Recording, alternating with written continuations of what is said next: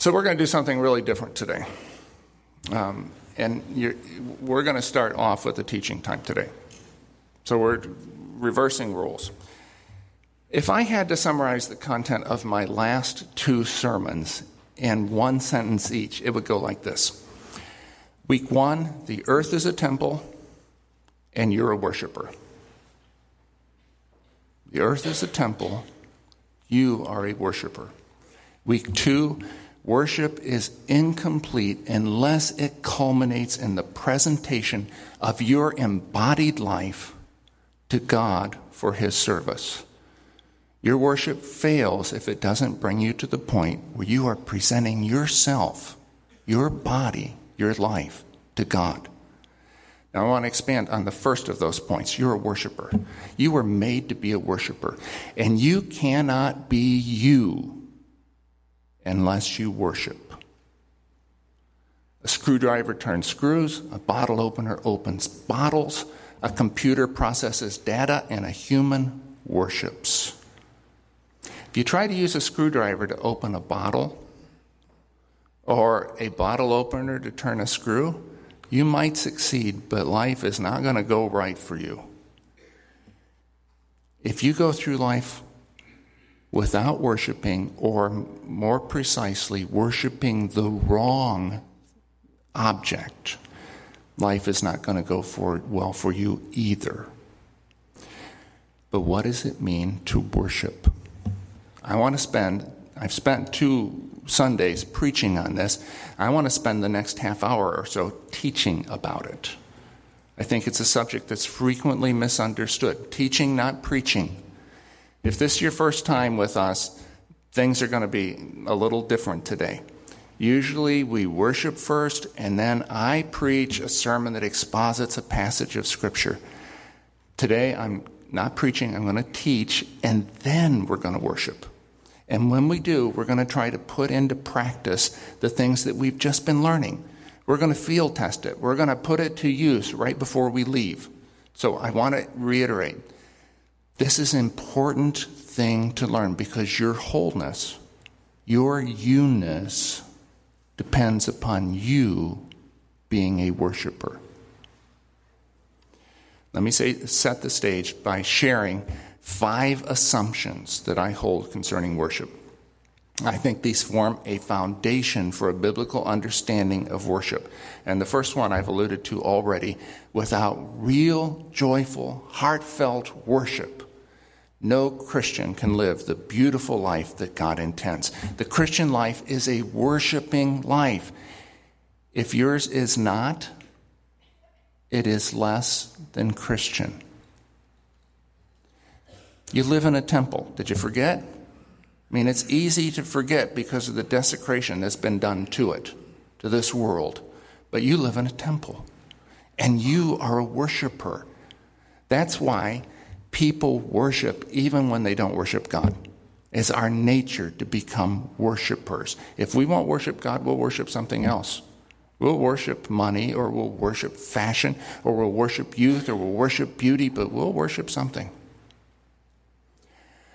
Second assumption Christian worship expresses to God the admiration that we feel and the submission that we intend through appropriate means. Those means, we'll talk about that in a few moments, those means are not an end in themselves.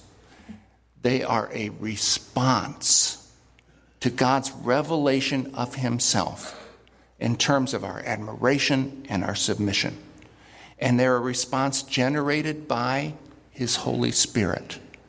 Worship can't happen apart from God's Spirit in a way that's acceptable to God. If you don't have the Spirit, because you have never received the Savior, God's Son Jesus, then your worship of God will be practically and profoundly limited. And that leads to the next of those fundamental assumptions. Here's the third one. In a worship gathering, like this, the worshiper, you and me, The worshiper is provided with means, things like songs, hymns, prayers, confessions, declarations, offerings, and so forth. You are presented with means by which you can express admiration and submission to God. Those means lose their value if they are misemployed. The songs, the hymns, the prayers, the confessions, the declarations, the offerings. Let me give you an example. If you come here to use those things seeking a spiritual high, I just want to feel better. I want to have goosebumps down the back of my neck. Then you are misemploying those means, and worship will not occur. Uh, if puffing the preacher's ego is what all of those means are about, then they're misemployed. If showing off the musician's skill or impressing other people with your spirituality is the end towards you, which you use those means, they fail. And they will not be worship. Number four of these assumptions that I think undergird a biblical understanding of, of worship worship is not instruction or explanation directed to the worshiper. But worship is the expression of admiration and submission directed to God from the worshiper. You don't gather with the church to have a worship experience. Years ago, the Hosanna music folks, and I loved their music, there's lots of great music, but I hated the way they promoted it they, on all their promotions, they would have something that said, experience the presence of God. You don't come here to have an experience. You come here to worship Almighty God with His people. Worship is from you to God, not from the platform to you. And in our consumerist culture, that is really a hard lesson to learn. And, and that brings us to the next of those five assumptions.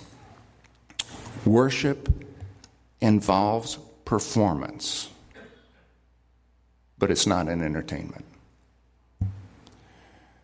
I hear people occasionally saying, ah, the worship at that church is just a performance. I don't see anything wrong with that. Well, just, I do see something wrong with just a performance. But worship does involve performance. And we ought to give the best performance we can. The musicians and singers perform, but they don't entertain. Further, they are not the only, nor are they the most important performers in the worship service. See, here's the wrong idea. The wrong idea is the worship team performs and the congregation looks on. And when you hold that wrong idea, you sit there and say, oh, that was a good worship service. Oh, that wasn't a good worship service. Eh, I give it like a five. I don't know. I'm not giving it a 10, that's for sure. It wasn't a good worship service. That's the wrong idea. The right idea is the worship team leads and supports the congregation's performance while God looks on. We're the performers. They're our band. They're leading us in our performance. See, the question is not whether you and I were pleased with the worship team's performance. Not in the last analysis. The question is whether or not God was pleased with our performance. And for what it's worth, God really is pleased when we connect to Him by faith in our worship. When I was in college, we had chapel. And uh, there was a guy who was a friend of mine, actually lived on my floor in the dorm, who had the worst singing voice you have ever heard. I mean, he was just horrible. We called him, his, his nickname was Grover. Grover could never hit pitch, ever, but he sang more loudly than anyone. And so you could be like four rows down and with your eyes closed, and you could pick out where Grover was. He was just horrible. And you know what? I think God said, I love that guy. Because he was worshiping from his heart and giving his admiration to God and offering him his submission. Okay, now with these assumptions in place, what can we learn? And I want to suggest a few things. I think we have things to learn and then things to practice. We're going to put them into practice today. If it's true that without real, joyful, heartfelt worship, you can't live the beautiful life that God intends for you, that you can't be you, then number one, you'd better learn how to worship. Or more importantly, you better learn how to become a worshiper. Worshippers, as Dan reminds me from time to time, worship. If you're not a worshiper, it's hard to come in here and just worship. You need to become a worshiper. Uh, many years ago now, probably closing on 20 years, Dan and I went to a, a worship conference in Chicago area we drove into this huge parking lot and this church that looked like a shopping mall. And we walked through the doors and still looked like a shopping mall. I, maybe it was a shopping mall before they turned it into a church. And we found the auditorium and we went and sat down with hundreds, maybe thousands of people at this worship conference. Uh, some famous people were going to be there, famous songwriters and that kind of thing. And we sat in this auditorium and it was just a buzz with people talking. If you've ever been here for second service, it's like that, only it was bigger. People just talk, talk, talk, talk, talk. They're all talking, you know, and and then the band starts to come out on the platform. They're still all talking. And then the choir comes out on the platform. This huge choir. And they all come out and they step on the risers and then the worship leader comes out on the platform. They're all talking, talking. And he takes the microphone. He says one word, and the place was electrified. We didn't know it, but we had gone to a Pentecostal worship conference.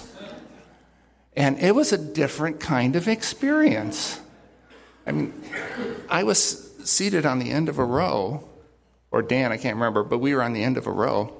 And soon as the worship leader said something and the band struck up the music, people started dancing.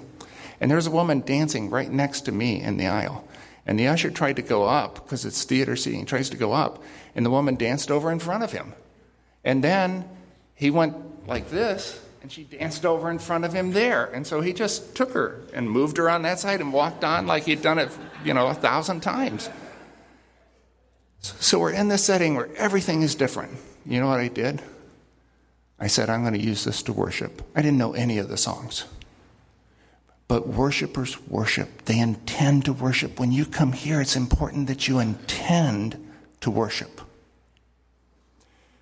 I, I wrote out several years ago a prayer, the life I, I most want for myself. I wrote it to God. The life I most want for myself, and I listed five things. This is the fourth thing.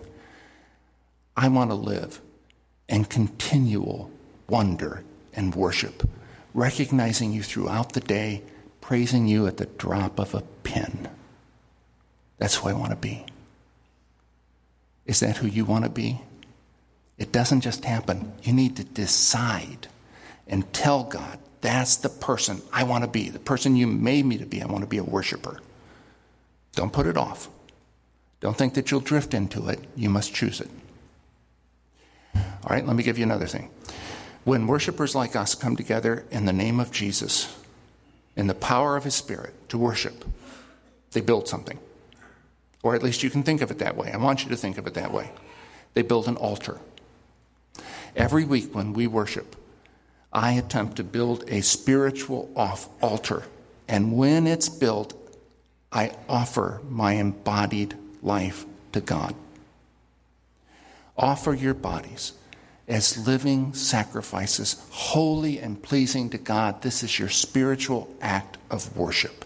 If worship ends before that offering is made, it miscarries. I don't care how spiritual you felt about it. So when you come to worship, picture yourself as building an altar, preparing to offer yourself and you're building it with all those things, those hymns and songs that we use. Listen to some verses from Genesis. I found this fascinating many years ago. It's like wherever Abraham went when he came to the promised land, he built an altar. This is Genesis 12 7. The Lord appeared to Abram and said, To your offspring I will give this land. So he built an altar there to the Lord who had appeared to him. Uh, Genesis 12:8. From there he went on towards the hills east of Bethel and pitched his tent with Bethel on the west and Ai on the east. There he built an altar to the Lord and called on his name. Genesis 13:4. And he returned to the place where he had first built an altar. There Abram called on the name of the Lord. Genesis 13:18. So Abram moved his tents and went to live near the great trees of Mamre at Hebron, where he built an altar to the Lord. And you know what? That goes on. Wherever Abram goes, he builds an altar. But it wasn't just Abram. He taught his son to live that way too, to live as a worshiper. So Genesis 26, 25, Isaac built an altar and called on the name of the Lord, and there he pitched his tent.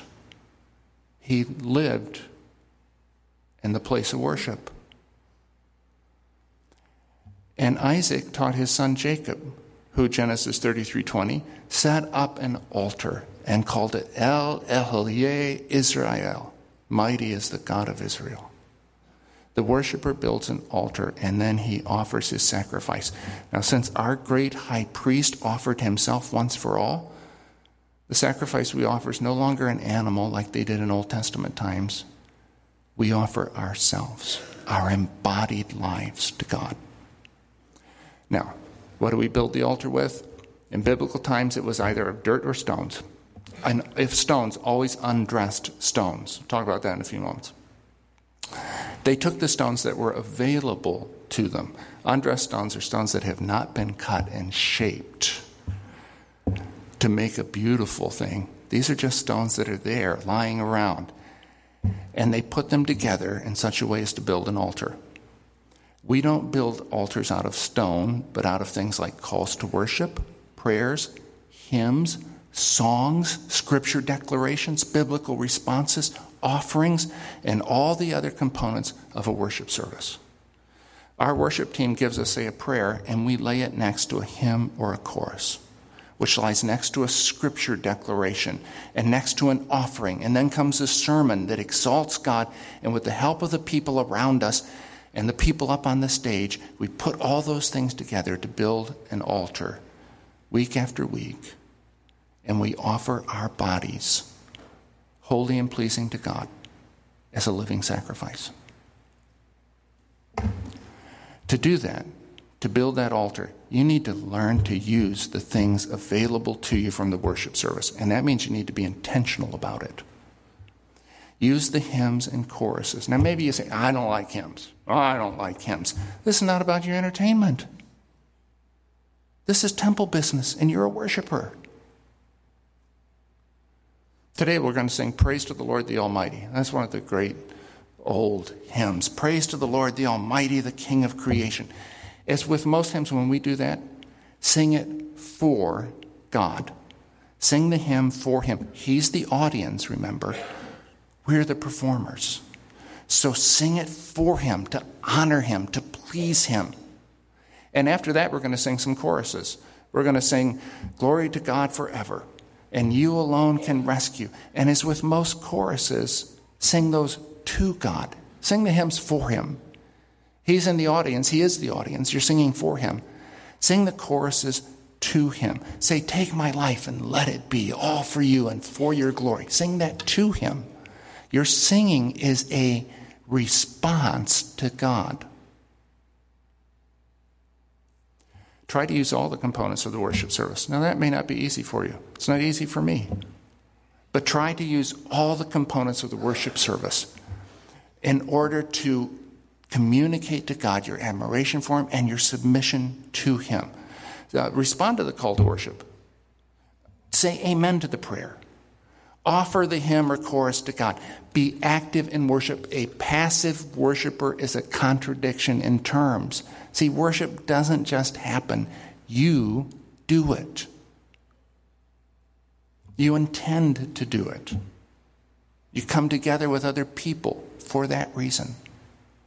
Use the offering. The offering might be the most neglected aspect of worship. And in some churches, it really is a collection. We need to keep the lights on, better give money. Um, it ought to be another way of saying to God, You are worthy. I admire you so much. If you're going to put something in the offering plate, and you know what? We never make a big deal about that. If you don't, that's fine. But even if you don't, you need to be prepared to say, Father God, I'm giving you myself. And if you're putting something in the plate, you're saying, Lord, I could have used this for something else, but I'm sacrificing it to you because you are worthy. And you know what? It's just a token, it's a down payment, it's an earnest, uh, it's earnest money. It means that I'm giving you myself this week for your service. Use the elements of the worship service to build that altar. Sometimes, frankly, people say, Well, I like dressed stones. In other words, I only want my favorites, my favorite psalms, my favorite songs, sermons on my favorite subjects. You know what? Those people are probably not worshipers. They're taste testers.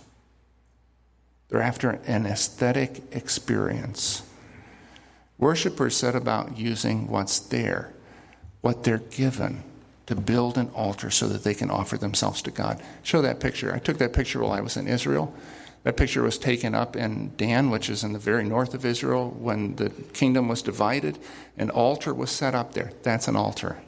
Notice the stones. They're not dressed stones, they were used to present an offering to God, or in this case, perhaps to the wrong God.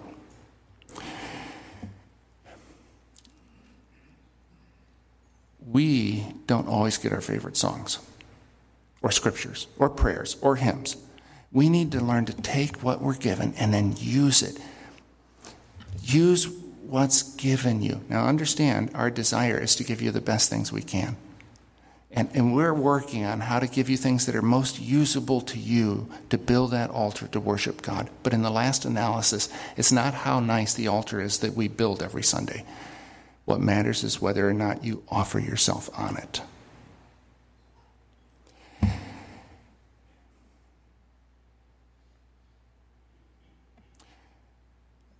The Israelites, they did all the worship things in fact, they were better at it than we are. And they had a lot of components too. Those components changed over time and place. But they had a lot of components in worship, and they used them all. Listen to what God said about their worship. He said, I can't bear it. Can't stand it. I can't bear your evil assemblies. They've become a burden to me. I'm weary of bearing them. When you spread out your hands in prayer, I will hide my face from you. God doesn't want, because He knows it's impossible, he doesn't want people to separate their lives from their worship. He only wants your songs and offerings and prayers when they come as a package deal. That is, when they include you. He wants you. Let me give you one last thing. You can get better and better at this. You can get so good that you can walk out those doors without ever ceasing to be a worshiper. You can worship at the drop of a pin. Jesus said a time is coming and has now come when the true worshipers will worship the Father, not at this mountain, not in Jerusalem, but the true worshiper will worship the Father in spirit and in truth, for they are the kind of worshipers the Father seeks. There are a few places in Scripture where we're told that God is looking for something. And here's one of them He's looking for worshipers. Thinking about that verse, Joseph Garlington said, The Father is looking for worshipers. So if you're looking for God and you just can't seem to find Him, then stop what you're doing and worship Him. And He'll find you. Let's worship Him now. God, help us by your grace, by your Spirit, to build that altar of the songs and hymns and prayers, and then to say that you're worthy by giving ourselves to you, which we do in the good name of Jesus.